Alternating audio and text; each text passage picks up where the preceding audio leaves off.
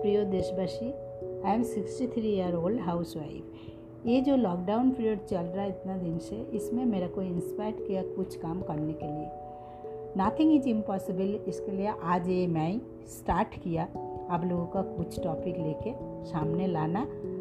Experience से life experience से जो चीज़ मैं, जो टॉपिक आप लोगों का बोलना चाहते हो, आप लोगों का फैमिली में, सबका फैमिली में बहुत काम आएगा इसके लिए मैं ये टॉपिक अभी मैं डिस्कशन कर रहे आप लोग ध्यान से सुनिए।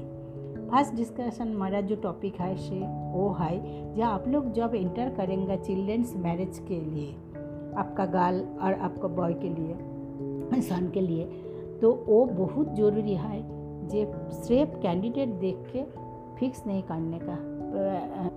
तो जब भी आप लोग शादी के लिए फिक्स करेंगे।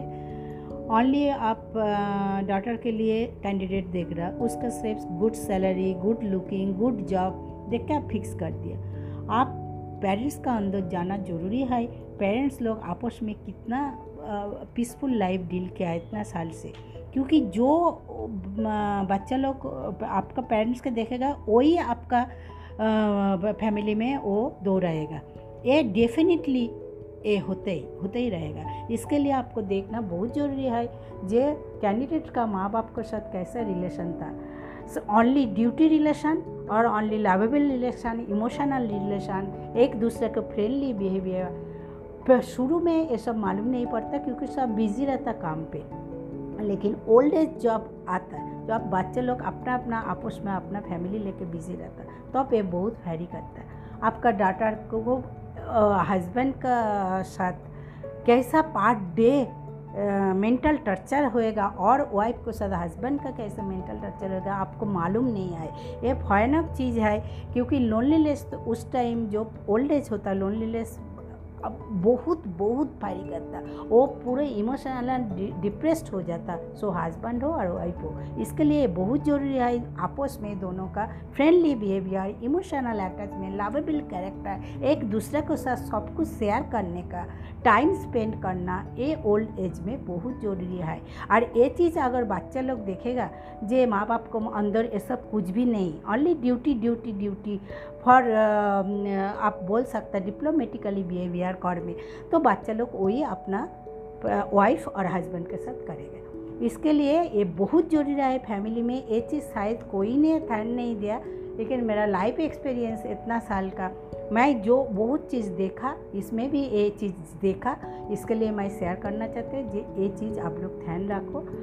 बात कैंडिडेट के साथ दोनों में बॉय एंड गर्ल का जब मैरिज आप फिक्स करेंगे।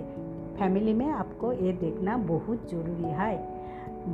और ये छोड़ के सन और डॉटर अपना आपस में भी अपना लव मैरिज करेंगे। वो भी वो लोगों का देखना ज़रूरी है। जैसे सिर्फ़ लड़का लड़की देख के मैं ठीक फिक्स कर लिया और शादी कर मैरिज कर लिया। ए ए नहीं, उसका भी, वो लोगों का भी अंदर जाना ज़रूरी है। पेरेंट्स का फैमिली में पेरेंट्स लोग कैसा है?